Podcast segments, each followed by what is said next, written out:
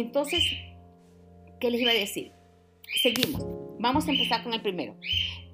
Vamos a empezar con la primera enseñanza. Ya les dije, el Señor le dio una orden a Noé, y era que empezara a hacer el arca. Noé tenía 480 años. Bueno, en ese tiempo se vivían muchísimos años. Noé vivía casi 900 y pico de años. Pero miren la enseñanza que tiene el primer punto. Es importante la puntualidad, la cita, y no llegar después de la hora fijada, no llegar después de la hora de salida, porque todo puede cambiar. ¿Qué pasaría si te encuentras con la puerta cerrada? Cuando Noé empezó a predicar, cuando Noé empezó a decir que el diluvio venía, que era hora de arrepentirse, pasaron 120 años, 120 años. Y no fue porque el Señor es despacio para hacer las cosas, o porque Noé era, qué sé yo, era una persona mayor, o porque era lento para hacerlo. No, era porque la gracia de Dios, o sea, la misericordia de Dios le dio 120 años a las personas para que se arrepienten, para que a la misma vez se dieran cuenta lo que estaba haciendo Noé, que era para la salvación de todos. Pero ¿quién aceptó en ese momento ese tipo? No, todo el mundo daba por loco a Noé. ¿Qué pasó cuando se cerró la puerta? La gente empezó a llorar, la gente empezó, en las películas que podemos ver o en los relatos bíblicos que nos cuentan, la gente lloraba, la gente más que seguro que la darse cuenta que empezó a llover fuerte, que ya el agua les llevaba a las rodillas o más arriba, más que seguro que vinieron a golpear la puerta que les abriera, pero ya la puerta estaba cerrada. ¿A cuántos de nosotros no nos ha tocado llegar tarde a un aeropuerto? A un aeropuerto, cuando las puertas se cierran. ¿Saben ustedes que cuando van a viajar, ustedes, a menos si viajamos fuera del país, una hora antes que salga el vuelo, se cierran las puertas y ya no te aceptan maletas que tú las quieras mandar como carga? Una vez pasó esto, yo llevaba de viaje a una de mis hijas con su esposo a un crucero. Llegaron tarde al aeropuerto. Yo sabía que iban tarde, pero no decía nada, yo iba tranquilita manejando y llevándolo. Cuando llegamos al aeropuerto, le dijeron no, yo me quedé esperando porque yo sabía que algo iba a pasar, porque ya yo sabía que estaban tarde. Entonces dijeron, usted puede entrar con sus maletas de mano, pero esta maleta que usted va a mandar como carga ya no entra porque ya está cerrada la puerta. Y así que apúrense porque tienen una hora para entrar. Entonces ellos no podían porque en la maleta estaba, usted sabe, las 7 mudas de ropa que lleva una mujer para el día, las 7 mudas de ropa que lleva la noche, los 7 pares de zapatos y todo lo que una mujer puede llevar. Las mujeres me entenderán, quizás los hombres no, porque ellos son de muy poco. En una mochila y una maleta de maleta de mano les entra todo. Bueno, me tocó llevarlos a DC porque el muchacho antes fue excelente, Dios ahí presente, que les dijo, les doy un vuelo en DC, pero tienen que irse ya, tienes tiempo exacto para llegar, poder mandar tu maleta como carga y vas a llegar a tiempo al lugar allá. Claro, al llegar allá no iba a encontrar ya el carro que los iba a llevar al muelle para llevarlos al crucero. No, iban a llegar ya tarde también. ¿Qué les tocaba? Llegar ahí, coger un taxi y pagar un taxi. Y un taxi del aeropuerto al muelle es caro, déjenme decirlo. Entonces ahí nos damos cuenta, la desobediencia o el llegar tarde en un lugar, ¿qué les causa? Decían siempre que cuando tú eres ordenado y cuando tú eres obediente, Dios te patrocina, y cuando Dios patrocina, Dios paga. Pero cuando Dios no patrocina, tú eres desordenado y eres desobediente, te toca pagar a ti mismo. Los dichos de la abuela, aquí las que tenemos abuela y nos abuelas nos hablaban con dichos, que nos decían, las experiencias cuestan plata. ¿Sí o no? Entonces aquí, en el primer punto, ¿es importante la puntualidad? Sí. ¿Es importante que lleguemos temprano? Sí. A la iglesia, hablemos de la iglesia. El arca es nuestra iglesia ahorita, representada a la iglesia. Llegamos tarde a la iglesia. Muchas veces, personalmente, yo, al primer servicio, llego a la mitad de la alabanza, si no llego ya cuando el pastor Alex está predicando. Está mal, claro que está malísimo. Claro que está malísimo. Bueno, el segundo ya estoy ahí, estoy presente. Pero tú escuchas mucha gente decir, no llego a la alabanza porque no me gusta la alabanza. Hello, la alabanza no es para ti. La alabanza es para Dios. La alabanza no es para ti. Así que no te tiene ni que gustarte ni no gustarte. No, tú tienes que ir, tienes que ser obediente, tienes que alabar, porque de esa manera estás alabando a Dios. La palabra que va a llevar el pastor de ese día, esa sí es para ti. Esa enseñanza es para que la apliquemos a nuestra vida. Esa enseñanza es para que la vivamos en nuestra vida. Esa enseñanza es para que la hagamos realidad en nuestra vida. Pero la alabanza es para el Señor. Así que los que no llegamos tempranos a la alabanza, vamos a tocar que llegar más temprano. 9:30 empieza el servicio, el primer servicio, y llegar 9:25. Porque los americanos tienen un dicho bien dicho. Dicen ellos, si llegas 5 minutos antes, estás a tiempo. Si llegas a la hora que es, estás tarde. Y si llegas 5 o 10 minutos después, ya mejor no vengas. Ellos dicen eso. Y ellos, los anglosajones, son tan radicales en la puntualidad. Hay gente puntual en la iglesia, sí, hay gente puntual en la iglesia, pero vemos la mayoría que no lo somos tan puntuales como tiene que ser. Entonces, si queremos que nuestra iglesia crezca, que nuestra iglesia permanezca y cada vez vaya creciendo, cada vez seamos excelentes, cada vez demos ejemplo a las nuevas personas que están viniendo, que es el punto que tenemos que hacer para trabajar como equipo. Aquí vamos a hablar de trabajo en equipo. Es ser puntual, es ser puntual. Estamos hablando de trabajo en equipo y estas enseñanzas se van a basar en trabajo en equipo y en trabajo de orden, porque el orden va a traer mucha más bendición para la iglesia que tú estás asistiendo y para la nuestra, que es que somos todos los que somos de la casa, todos los que somos remanentes aquí. Ok, el segundo punto, recordemos que todos somos diferentes, pero de alguna manera estamos todos en el mismo sitio, en el mismo barco, en la misma arca, en la misma iglesia o en la iglesia que tú estés. Pero ¿saben qué debemos de buscar? Debemos de buscar de mantener esta iglesia bien a flote como era en el arca, sí, porque tenemos que estar en armonía, porque se imaginan si todos los que estaban ahí adentro se empezaban a pelear. No iban a mantener la armonía de todos esos días que les tocó entrar, porque les tocó estar casi 150 días. Llovió 40 días y 40 noches. 40 días y 40 noches. Entonces, ¿qué tenemos que hacer en la iglesia? Mantenernos a sí mismos en armonía para que la iglesia siga creciendo. Está llegando mucha gente. Paulita me contaba ayer de una familia colombiana que llegó este fin de semana y me estaba contando. Y digo, wow, qué chévere. O sea, seguimos recibiendo más personas en la iglesia. ¿Qué tenemos que hacer? Trabajar en armonía. Somos diferentes cada uno, sí, para saber aceptarnos, amarnos. Amar al prójimo aquí va muchísimo, porque va a venir gente de toda clase social, va a venir gente con diferentes ideas, va a venir gente con diferentes dolores, va a venir gente con diferentes necesidades. ¿Y qué tenemos que hacer? Somos diferentes, sí, pero tenemos que estar aquí y tenemos que ayudar para que esta iglesia siga siendo una iglesia de orden, una iglesia de excelencia, y sigamos con los planes que tenemos a 5, a 10, a 15, a 20 años. ¿No te gustaría dejar a tu generación, a tus hijos, a tus nietos, una iglesia en orden, una iglesia de excelencia? Yo sí, porque ya mis hijas están aquí, 4 de ellas están ahí. ¿Y qué viene ahora? Ahora vienen mis nietos. Mis nietos van a nacer en la iglesia. Y quiero que esa iglesia sea una iglesia de orden, una iglesia de excelencia para mis nietos, sí, para mi futura generación. Claro que sí. El tercer punto que vamos a tocar es que planeemos para el futuro. Él planeó para el futuro porque Dios le dio los planes, Dios le dio los planos, Dios le dijo, esto va a ser así, esto va a ser así, le vas a poner esto, le vas a poner esto por dentro, esto por fuera, va a ser un piso, va a ser 2 pisos, va a ser 3 pisos. Dios le dio los planes y Él lo hizo como el Señor se lo dijo. Pero muchas veces escuchamos los planes de Dios, pero pensamos que fueron los frijoles que nos comimos anoche. Y no, y a veces Dios está hablando, o a veces Dios no está hablando y es la misma cosa. Dios no está hablando, pero fue algo que nos cayó mal y pensamos, ay no, fue esto, y no es Dios. Y a veces la gente se deja llevar por cosas así. Ok, no estaba lloviendo cuando Noé empezó a construir el arca, no estaba lloviendo y él comenzó a construir el arca. ¿Por qué? Porque él fue obediente, él era un hombre de orden, y por eso se pudo salvar él, su familia y su generación, sus nueras. Él tenía 3 hijos.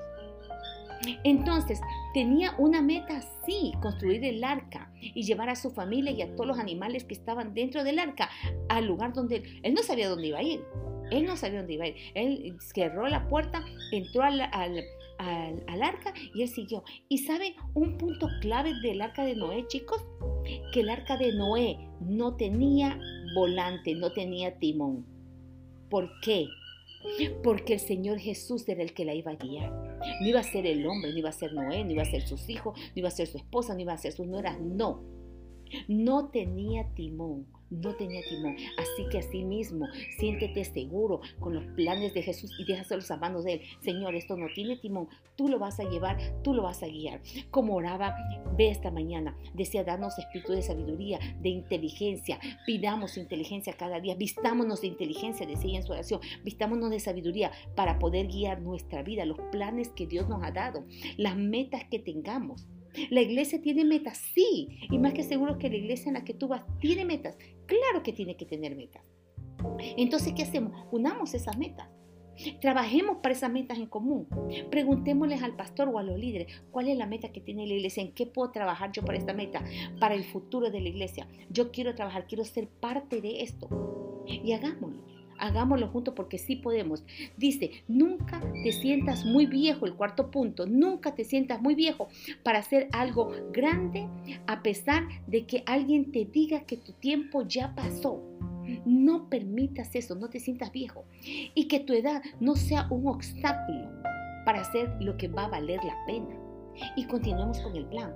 Nos hablaba el otro día de un testimonio Sandra y nos decía que a la edad que ella tiene, no sé qué edad tiene Sandra, puede ser que sea 50 igual que yo, sea menos, no lo sé, pero ya ella quería entrar a trabajar en el ejército cuando ella era jovencita, pero no pudo. Por más que tuvo los mejores grados, por más que tuvo los mejores estudios. ¿Por qué? Porque ella era mamá y no se le permitía. Pero ella estaba apta para eso, sí estaba apta para eso. Ella no dejó de soñar, siguió trabajando en su carrera, se siguió especializando. Han pasado un montón de años, dice ella. No sé cuántos exactamente, pero muchos años. Me imagino que como 90 y pico, porque el niño menor me imagino que tiene más de 20 años. Y la llaman y le dicen que va a ser parte del ejército. Ella diría, ay no, a mi edad me están llamando. No, yo para eso no estoy. No. Ella dijo, aquí estoy lista, estoy preparada, me he seguido preparando porque estoy lista para hacerlo. Y le damos un obstáculo para ella. Aquí estoy y va a empezar muy pronto. ¿A cuántos no nos han dicho, a esta edad vas a empezar un negocio? ¿Qué te pasa? Quédate tranquila, relájate. Déjate de cosas, bájate de esas nubes. A muchos nos podrán decir, ¿te vas a casar a esta edad? No, ¿por qué no? Claro que sí. O sea, no tengas pena por la edad. Él tenía 480 años. Cuando él terminó de construir el arca, chicos, tenía 600 años, déjenme decir, 600 años. Ok, pongámosle a la matemática de Maggie, al tiempo de ahora de Maggie, 480 él empezó, más o menos 50, pongámosle. Terminó el arca cuando tenía 50, 60 años más o menos. Sí, 60 años. ¿Era mayor? No. No creo. O sea, porque ahorita los 50 de ahora son los nuevos 25, los 30 de antes. ¿Sí o no? Yo nunca me acuerdo que mi mamá haberla visto de, sinceramente, 50 y verla joven así, todo. Yo creo que mi mamá ya cuando era 50 se sentía cansada, se sentía agotada. Y se dejó envejecer bien fácilmente. ¿Por qué? Porque no habían planes, porque a veces no hay futuro, porque a veces no estamos esperando en Dios lo que nos está diciendo que hagamos. Ahora yo le estoy dando 4 puntos claves, son 13 en total que vamos a seguir estudiando poco a poco. Pero con estos 4 puntos, unámonos. Con estos 4 puntos, trabajemos juntos. Con estos 4 puntos, pongamos orden a nuestra vida. Con estos 4 puntos, pongamos orden a nuestra casa. Con estos 4 puntos, pongamos orden. Si no estamos sirviendo en la iglesia como tenemos que servir. Con estos 4 puntos, unámonos y digámosles al pastor, ¿en qué puedo ayudar? Pastor, quiero, no me siento viejo, estoy aquí para trabajar. Yo creo que una vez les conté el testimonio de una mujer en la iglesia de Dante Gelbert, que ella dijo, la mujer tenía 60 y pico de años, y ella dijo, quiero servir. Y le dijeron, ok, aquí está, mire, todos estos lugares hay para servir, diferentes ministerios. Y ella dijo, ok, quiero servir en el ministerio jóvenes, 60 y pico de años. Ok, y le dijeron, no creo que usted está un poquito mayor para trabajar aquí en este ministerio de jóvenes. Y le dijo, no, ella, yo voy a servir aquí. Yo quiero pararme, dijo ella, en la puerta principal, a la entrada, con los sugieres, y quiero empezar a darle la bienvenida a los jóvenes. Voy a empezar a orar por los jóvenes, voy a empezar a bendecir por los jóvenes, y voy a hacer cosas por los jóvenes. Le dijeron, ok, perfecto. Dijo, déjenla trabajar, quiero trabajar, déjenla trabajar. Empezó a trabajar, esta mujer empezó a aprenderse los nombres y apellidos de todos los jóvenes de la iglesia, y es una iglesia grandísima. ¿Ok? Empezó a aprenderse los nombres, los apellidos de los chicos, los saludaba cuando ya los chicos llegaban a la puerta. Hola, un ejemplo, Victoria Saonero le decía, hola, ¿cómo estás? ¿Cómo te fue en tu examen? Me contaste que tenías un examen de matemática, dime, ¿te fue bien? Estuve orando por ti. Y así se hizo amiga de los jóvenes. Se sabía nombre y apellido de los chicos, se sabía fechas de nacimiento de los cumpleaños de los muchachos, los llamaba para su cumpleaños. Esta mujer empezó a orar con ellos. Los chicos llegaron a tener tanta afinidad con ella que a veces lo que no le contaban a su padre le contaban a la señora. Ella llegó a ver casar a muchos chicos, llegó a estar ahí, ver nacer hijos de esos muchachos, porque sirvió casi 20 años en ese ministerio. De repente le dio un infarto. Pensaban que no iba a salir de ese infarto, pero ella se mejoró y llegó a la iglesia, y todos los jóvenes dijimos, les vamos a hacer un gracias a ella, un día de gracias a ella antes de que ella se muera, porque no le vamos a decir todo lo que sentimos en nuestro corazón, todo el agradecimiento que tenemos en nuestro corazón el día que tenga un ataúd. No, dijeron ellos, vamos a hacerlo en vida. Pidieron permiso a la iglesia, le hicieron un lindo servicio con flores bien bonitas, arreglaron la iglesia, y esa es una mujer bella, elegante, dicen ella, y bien, siempre bien perfumada. Le compraron el mejor perfume, el perfume que más le gustaba a ella, un bote grandototote. Yo he visto estos botes grandes que cuestan más de $5,000 y pico. Y dice que le lavaron los pies con el perfume, le lavaron sus manos, en sus cabellos le pusieron el perfume, y dicen que esa iglesia olió a ese perfume ni sé cuánto tiempo. Y todos empezaron a salir a decirle, el día que tú oraste por mí, tal día yo tenía temor a esto, un día que yo llegué y tú me dijiste, te siento que estás así, yo no quería hablar con nadie y tú hablaste conmigo. Y empezaron a decirle cosas, y ella solamente lloraba. Y los otros líderes se dieron cuenta que el ministerio de esta mujer era importante, sí, y que por haberla juzgado por la edad, ella casi no lo hace. ¿Pero qué fue? Sí lo hizo. No tuvo temor, igual que Noé. No tuvo temor de su vejez, no tuvo temor de que tenía más de 60 y pico de años, y no tuvo temor de que le dijeran, esta señora con los jóvenes. Y ahí estuvo y trabajó. ¿Tienes tú que tener temor a tu edad de cualquier cosa que quieras hacer? No, este es un llamado para cada uno de nosotros. Si estamos sentados calentando banca, pues levántese, muévase. Como dice una amiga mía, pongámosle pies y manos a este evangelio y empecemos a trabajar juntos. Hay mucho que hacer, mucha gente está llegando a la iglesia.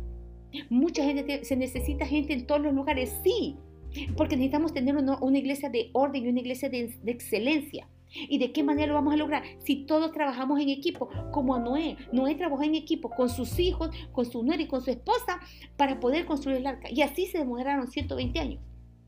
Así que yo te digo, hay que poner orden a la iglesia, sí. La iglesia está en orden, nuestra iglesia es una iglesia de orden, nuestra iglesia es una iglesia de excelencia, pero necesitamos llevarla al siguiente nivel. Y es con el trabajo de cada uno de ustedes.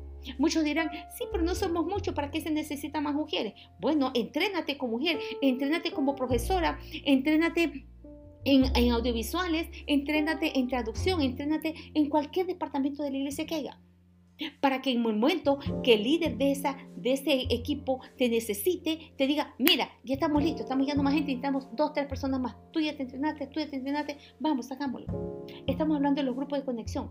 Todos estamos listos para armar un grupo de conexión. ¿Qué pasa? ¿Somos buenos en alguna cosa? Ok, el don que Dios nos dio, pongámoslo a producir. Dios está hablando esta mañana. Dios está hablando de orden para tu vida, de orden en tu casa, de orden en tus sentimientos, de orden en tu mente, de orden en todo lo que el Señor ya te ha dado.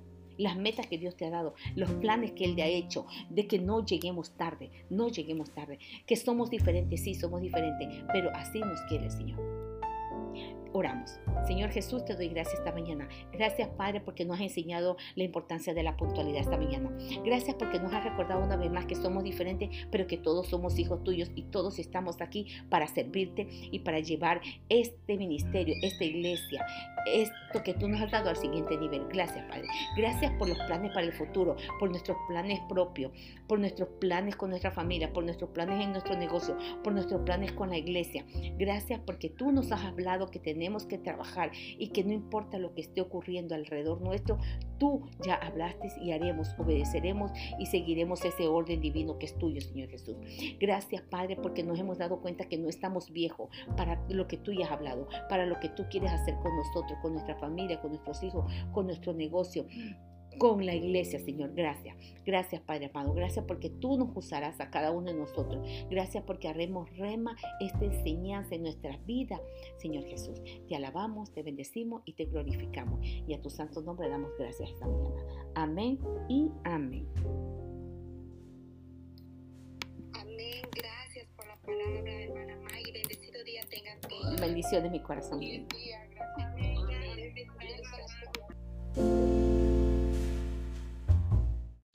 Amén, amén. Muchísimas gracias, mi bella Bea. Muchísimas gracias. Los bendigo, chicos, en esta mañana grandemente. Y bueno, yo sí declaro y digo en esta mañana que 19 años de victoria. 19 años de victoria, porque victoria es una victoria. Por eso le pusimos el nombre de Victoria. Cuando el enemigo había dicho que no podíamos, que yo no podía tener más hijos, mi esposo se casó sabiendo que no podíamos tener hijos. Y él dijo, no importa. Tengo suficiente, eran 5 los míos ya, y Gabriela tenía apenas 4 añitos. Y después el Señor, después de 5 años, nos bendijo con victoria. No lo podíamos creer nosotros, pero cuando el Señor dice, así va a ser, así va a ser. Y si alguien me hubiera dicho hace 19 años, cuando Victoria nació, nos vemos en 19 años, yo no lo hubiera creído, sinceramente, cómo pasa el tiempo. Pero aquí estamos. Y yo me agarré de esa palabra. Cuando tú empezaste a orar, Bea, que tú empezaste a decir, la mano del Señor ejerce poder, la mano del Señor ejerce poder. Por puertas de victoria entramos todos los que somos justos. Lo escribí aquí en mi devocional de la mañana. Y yo dije, yo me agarro de esta palabra. Y mucho cuando empezaste a bendecir a Jonathan, también me agarré.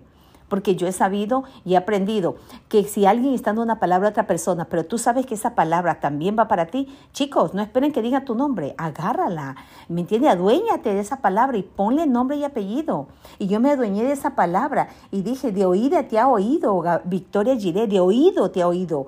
Pero ahora sus ojos te van a poder ver, porque Él va a hacer caer esa venda de los ojos. Muchos jóvenes tienen una venda en los ojos que ni ellos mismos la entienden ni la comprenden, pero es el enemigo. Quizás a veces queriéndonos llevar a los padres a desenfocarnos del propósito que Dios tiene. Pero declaramos que el propósito de Dios se cumple en la vida de cada uno de nuestros hijos, de cada uno de los graduados, de Jonathan que cumple año hoy día, de Victoria que cumplió año ayer. El propósito de Dios se cumple y cada palabra profética que les fue dada a cada uno de los jóvenes, de tus hijos, de los hijos de los más de 70 que estamos ahorita conectados, se cumple en nuestra vida. Cada palabra profética fue dada. Y una vez Bea nos enseñaba, acuérdate que el Señor te traiga en memoria esa palabra y escríbela. Escríbela y vuélvela a reclamar. Y declara, Dios es mi estandarte. Esta palabra se cumple sobre mis hijos. Ustedes creen que a veces a mí con 7 que tengo, a veces en verlo en una forma negativa, a veces el diablo no me quiere hacer dudar, pero digo, no, mis ojos lo van a ver, porque la fe es esa.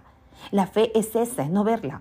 Me estoy desviando un poquito del tema, pero creo que los hijos es una parte más importante de nuestras vidas, en la cual nunca terminamos de pedir y después de pedir, de agradecer. El otro día me encontraba con alguien que me decía, no pidas más, me dice. No pidas más porque el Señor ya sabe lo que tú has pedido y Él tiene un propósito con ellas. Él tiene un propósito con ellas, dice. Solamente da gracias a Dios. Gracias a Dios, gracias a Dios, gracias a Dios. Y así hacemos esta mañana. Le damos gracias a Dios por los cumpleañeros, por los graduados, por los que se siguen graduando y por los que vendrán en este nuevo año. Bueno, mis corazones, habíamos estado hablando nosotros sobre una enseñanza del capítulo de Génesis. Les dije que podíamos leer el 6, el 7, el 8 y hasta el 9. Estamos hablando de orden. Esta palabra, chicos, estos capítulos tienen 13 enseñanzas que nos van a ayudar en nuestro liderazgo, bien sea en la iglesia, nuestro liderazgo en nuestro trabajo, nuestro liderazgo en nuestras compañías, nuestro liderazgo en nuestra familia, con nuestros hijos, el liderazgo en cualquier parte que tú estés desempeñando un liderazgo. Estas enseñanzas te van a ayudar a hacer un buen trabajo en equipo, te van a ayudar a esa autoconfianza. Mucha gente quiere a veces tener palabra de empoderamiento, palabra de desarrollo personal, palabra de autoconfianza. Bueno, déjame decirte que el libro de Génesis, esos 4 capítulos, tienen 13 enseñanzas que nos van a ayudar a cada uno de nosotros, de los que estamos conectados esta mañana. La semana pasada, hace 2 semanas, les hablé de 4 puntos. Les hablé de la importancia de la puntualidad, Le hablé de que recuerden que todos somos diferentes. El tercer punto fue que planeemos el futuro y el cuarto punto que tocamos fue que nunca nos sintamos viejos. Nunca nos sintamos, para cualquier cosa que estés haciendo, que nunca nos sintamos viejos. Ahora, vamos con el quinto punto de esta semana. Dice, no hagas mucho caso a las críticas. Aquí estamos, los padres de jóvenes. Si nos ponemos a escuchar las críticas que nos están dando de nuestros hijos o de nuestro ministerio o de lo que estemos haciendo, no vamos a avanzar. Me quitaste el micrófono. Perdón, mi corazón. Digo, el punto número 5 dice, no hagamos caso a las críticas. Ok, si nosotros nos ponemos a escuchar las críticas, nos ponemos a escuchar esas cosas, nos van a detener. ¿Se imaginan ustedes que si Noé se hubiera puesto a escuchar lo que le criticaban? Fueron 120 años lo que le tomó a Noé hacer el arca. ¿Se imaginan? Fue un tiempo largo. Si a veces hicimos 19 años, pasan 20 años, 23 años, 25 años. Pasó el tiempo. ¿Te imaginas 120 años? Era algo enorme lo que él estaba haciendo, pero él estaba siendo obediente porque el Señor le había dicho, lo vas a hacer. Y él era un hombre de orden, era un hombre leal, era un hombre capaz. Pero él si hubiera puesto a escuchar la crítica, no hubiera alcanzado. Continuamente, en todo trabajo que tú estés haciendo, tú vas a encontrar crítica. Pero si se te encomienda algo importante, las opiniones de quienes hablen que no te importen, porque la gente siempre va a hablar y siempre va a opinar, déjame decirte, de las cosas que están bien hechas. Y yo digo, si tienen que criticar, no critiquemos. Los que tienen que criticar algo, vengan y trabajen. Si alguien viene y te critica en la posición que tú estés de liderazgo, o viene que te critica en la posición del equipo que tú estés funcionando, en la iglesia, en tu trabajo, en cualquier parte que estés haciendo, dile, ok papito, ok mamita, venga, trabaje, ayúdenos. Usted tiene ideas buenas, venga, hágalas, póngalas en acción. Porque a veces esos que tanto hablan, es que yo haría esto, es que esto hay que hacerlo así, es que esto hay que hacerlo así. No hable. Como dice mi amiga Eni, póngale pies y manos, papito, y venga y trabaje y métale manos. Vamos, hagamos, avancemos. No critiquemos. Y si vas a criticar a alguien en un liderazgo que está haciendo en la iglesia, o en su trabajo, o en tu compañía, en tu empresa, ponte primero en el zapato de esa persona. Si vas a criticar algo de esta persona, ponte en el zapato de esa persona y mira si la talla es tuya. Y te vas a dar cuenta que la talla no es tuya. Porque Dios nos pone a cada uno lo que tenemos que hacer. Porque Dios nos pone a cada uno lo que tenemos que cargar. Porque Dios nos pone a cada uno lo que podemos llevar. Dios no te va a poner algo que tú no puedas llevar, algo que tú no puedas cargar, algo que tú no puedas hacer. No. Nunca te compares, como yo decía en los puntos anteriores, nunca te compares con nadie. Eres tú, eres original y todos somos diferentes. Y en el arca del Señor, todos somos diferentes. Punto número 5 dice, todo lo que hagas y construyas, procura que sea de buena calidad. Esto me encanta. Porque yo siempre digo, las cosas para Dios, hablando en la iglesia, tenemos que hacerlas con excelencia. Si vamos a hacer algo, hagámoslo con excelencia. No lo hagamos mal hecho, ni de mala gana, ni nada. No. Porque así es como el diezmo. Si tú lo traes, no lo traes de buen corazón, mejor no lo traigas. La palabra dice que tenemos que traerlo con gozo. Con gozo dice que tenemos que traerlo. Coda, silencio. Que tenemos que traerlo con gozo. Entonces, con gozo hagamos. Lo que estemos haciendo para el Señor, hagámoslo con excelencia. Lo que estemos haciendo para el Señor, hagámoslo de buen corazón. Hagámoslo con ganas. Coda.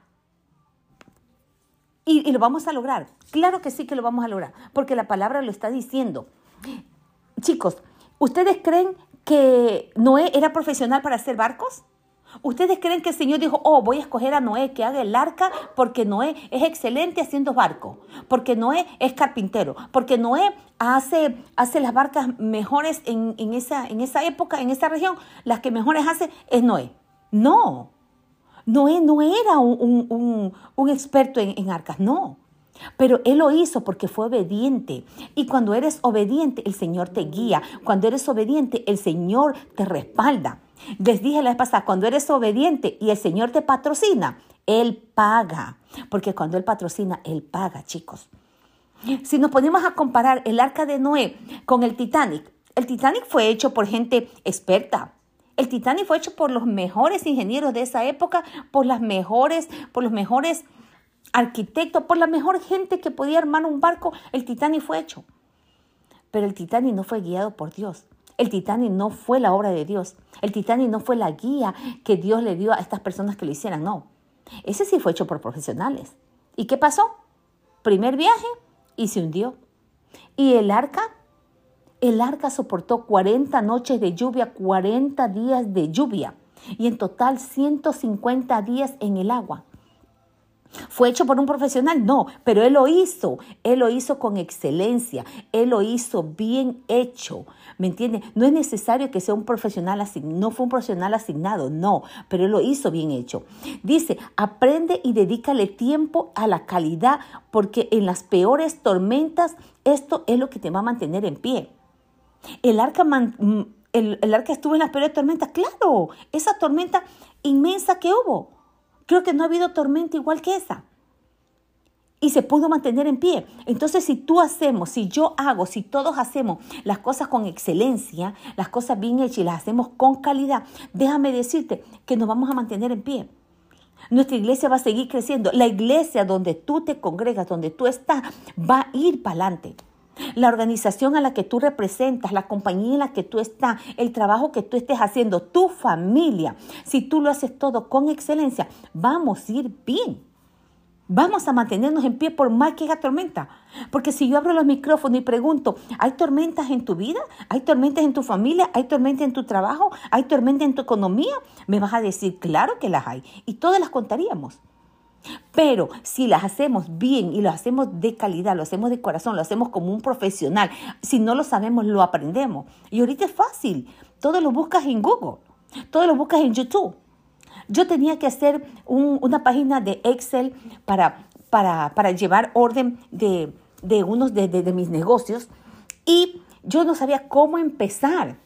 Él le pedía ayuda a una persona, le pedía ayuda a otra persona, pero el tiempo no nos daba para organizarnos. Y me dije, no, yo no puedo seguir esperando. Tenía 6 meses que tenía que auditarse, diría, ponerlos mes por mes con gastos de egreso, ingreso y cosas así. Y dije, no puedo seguir esperando. Me metí a YouTube, cómo se hace una página de Excel y así lo fui haciendo. Te digo que no está, si tú lo ves, está patas arriba. Pero ayer que se lo enseñé a mi esposito, porque le digo, papi, me toca estamos en el mes 6 y mira lo que he hecho todo. Y me dice, está muy bien, está bueno, ¿cómo lo hiciste? Y le dije, bueno, tuve que meterme a buscar aquí, a buscar allá, y lo logré. No está perfecto. Nunca he sabido cómo se hace una cosa esa, pero lo pude hacer. Tengo que seguir perfeccionándolo, sí. Pero es lo que les quiero decir, cada uno de nosotros podemos llegar a esa perfección. Si estamos trabajando en la iglesia, tenemos que hacerlo con amor, tenemos que hacerlo con excelencia. Yo me acuerdo que conocí a un señor. Venía antes de la iglesia, él limpiaba baños. Y él decía que cuando limpiaban baños, ellos tenían un ejemplo de limpiar 20 baños en el día. Ejemplo, les estoy dando. No me acuerdo totalmente el número que era. Y no quiero mentir en esto. Y él decía, pero si yo no llevo mi teléfono, si yo no estoy conversando, si yo no estoy hablando, y si yo me pongo a hacer mi trabajo como tiene que hacer, y solo cojo la hora que me toca de break, yo no limpio 20, limpio 40, decía él. Él hacía el doble de lo que supuestamente la compañía decía que había que hacer.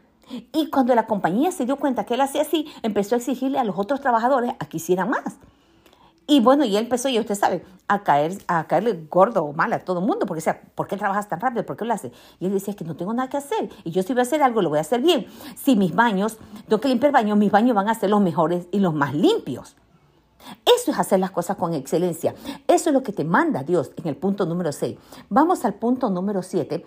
Que ya se me está acabando el tiempo. Dice, buscar compañía para tu viaje. Buscar compañía, pero busquemos gente que sea afín con nosotros. Recuerden que tú eres la combinación de las 5 personas con las que tú te juntas. Entonces, no nos juntemos en nuestra iglesia o en nuestro trabajo o en nuestras compañías con personas que hablen mal de la compañía. No nos juntemos con personas que hablen mal de la iglesia. No nos juntemos con las personas que solo están criticando, no. Juntémonos con personas que estén viendo la visión como tú las estás viendo.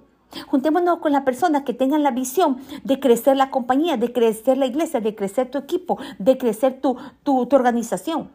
Juntémonos con esas personas. Dicen que si tú quieres ser fit y te juntas con 5 personas fit, tú serás el sexto fit. Si tú quieres tener una vida saludable y te juntas con 5 personas que son saludables, tú serás la sexta persona saludable. Si tú quieres ser millonario y tú te juntas con 5 millonarios, déjame decirte que tú serás el sexto millonario. Claro que sí, la palabra nos dice que si somos fieles en lo poco, sobre mucho nos pondrá. Mateo 25, 23. Entonces esto aplica en este de aquí, en de buscar las compañías. Busquemos una buena compañía. Busquemos una buena compañía y seamos fieles con lo que ya Dios nos ha puesto, pero busquemos seguir al siguiente nivel, avanzar. ¿Cuál es la visión de la iglesia? ¿Cuál es la visión de tu iglesia? Siéntate con tu pastor, siéntate con tu líder y pregunta, ¿cuál es la visión de la iglesia? ¿Para dónde vamos? Si no la conoces, claro. Pero si la conoces, entonces pongámosle en pies y manos y empecemos a trabajar. Empecemos a accionar. Empecemos a ayudar, a llevar, porque no es la iglesia del pastor, no es la iglesia del apóstol, no es la iglesia de la pastora, no, es la iglesia del Señor. ¿Y qué queremos dejarle para nuestras siguientes generaciones?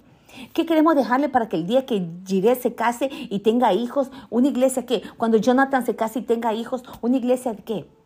Una iglesia donde diga, mis padres iban a esa iglesia, pero ahorita, miren dónde está, miren dónde he llegado. Tenemos una visión grande de la iglesia. Tenemos planes para 5 años, tenemos planes para 10 años. Siéntense y pregunten. Y así como la iglesia nuestra la tiene, la tuya tiene que tenerla. Empieza a preguntar, ¿cuál es la visión de la iglesia? ¿A dónde vamos? ¿Cuál es el viaje que tenemos que emprender? ¿Qué objetivos tenemos? Recuerden que los polos opuestos se atraen, chicos, sí, pero no llegan y logran mucho. A la larga no llegan mucho. Entonces, seamos positivos. Seamos positivos y sigamos. ¿A dónde quieres crecer? ¿Quieres crecer a un siguiente nivel? Empieza a hacerlo. Mi maridito empezó a tener unos entrenamientos de inversiones y donde él empezó a hablar de aquí, de allá. Yo no entendía ni papa lo que estaba haciendo. Y yo decía, bueno, ¿y este hombre de dónde me sale ahora con otra cosa más?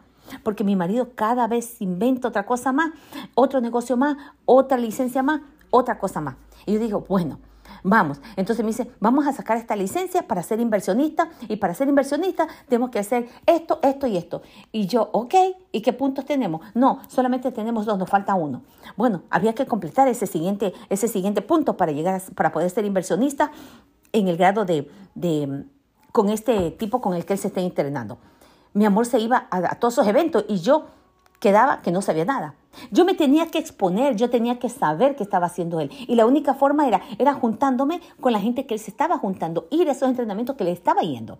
Y al siguiente evento le dije, ok, yo voy a ir contigo, porque yo quería escuchar lo que él estaba haciendo, porque como esposa tenía que apoyarlo. Pero a la misma vez yo tenía que juntarme con esta gente para ver la visión que él estaba viendo, que yo no le estaba mirando. ¿Qué hice? Me expuse, viajé con él, me senté a escuchar a Gran Cardón 3 días seguidos por más de 8 horas, 4 horas en la mañana, casi 4 horas en la tarde, y escúchalo. Y cuando empecé a escucharlo, dije, Dios mío santo, este hombre te enseña. Ahora ya sé lo que él estaba mirando. Y el juntarte con tanta gente y a parejas que ya lo han logrado, yo le digo, mi amor, claro, si ellos lo lograron, ¿por qué no podemos lograrlo nosotros? Gente joven, y dije, si este muchacho o esa muchacha lo ha logrado, ¿por qué no podemos lograrlo nosotros? Y yo le dije a mi amor, lo vamos a lograr, lo vamos a hacer, y vamos después a exponer a nuestros hijos que también escuchen esta información para que también ellos sean los sextos millonarios entre estos jóvenes, ellos sean la sexta pareja también expuestas a estas inversiones y estas ideas. Te estoy diciendo, dándote ejemplo, no es que tienes que hacerlo, pero lo que te digo es que si tú quieres crecer en el punto donde tú quieras estar, tú tienes que juntarte con esta gente. Si Sandra no se hubiera seguido juntando con gente del Army, de las Fuerzas Armadas, donde ella quiere entrar, donde ella quiere estar, donde ya su esposo está, ella no lo hubiera logrado, no. Pero ella ha estado con este tipo de gente porque ella quería llegar en un momento dado y lo logró. Cada uno de ustedes, me imagino que si pregunto testimonio, así mismo va a ser. Cada uno de ustedes tiene que tener alguno igual. Entonces la compañía para ese viaje que tú quieras emprender en tu iglesia, en tu comunidad, en tu familia, en tu empresa, en tu compañía, mira quién es el que ya lo logró, lo está logrando y júntate con ellos. Porque aquí sí va el lema que decía mi abuela, el que con lobo se junta, aullar aprende. ¿Ok? Pero aprendamos en cosas buenas. Vamos a tocar el punto número 8 y nos vamos a quedar en el punto número 8. Sí, porque no tengo más tiempo. Dice, si te detienes, que tu progreso, si tú sientes que tu progreso es lento, no te desesperes. No te desesperes. Recuérdate que a Noé le tomó 120 años crear el arca. 120 años. ¿Y se desesperó? ¿Se paró? No. Él siguió. Fue un proceso lento, sí, pero lo logró. Así que no te desesperes. Lo importante es la perseverancia.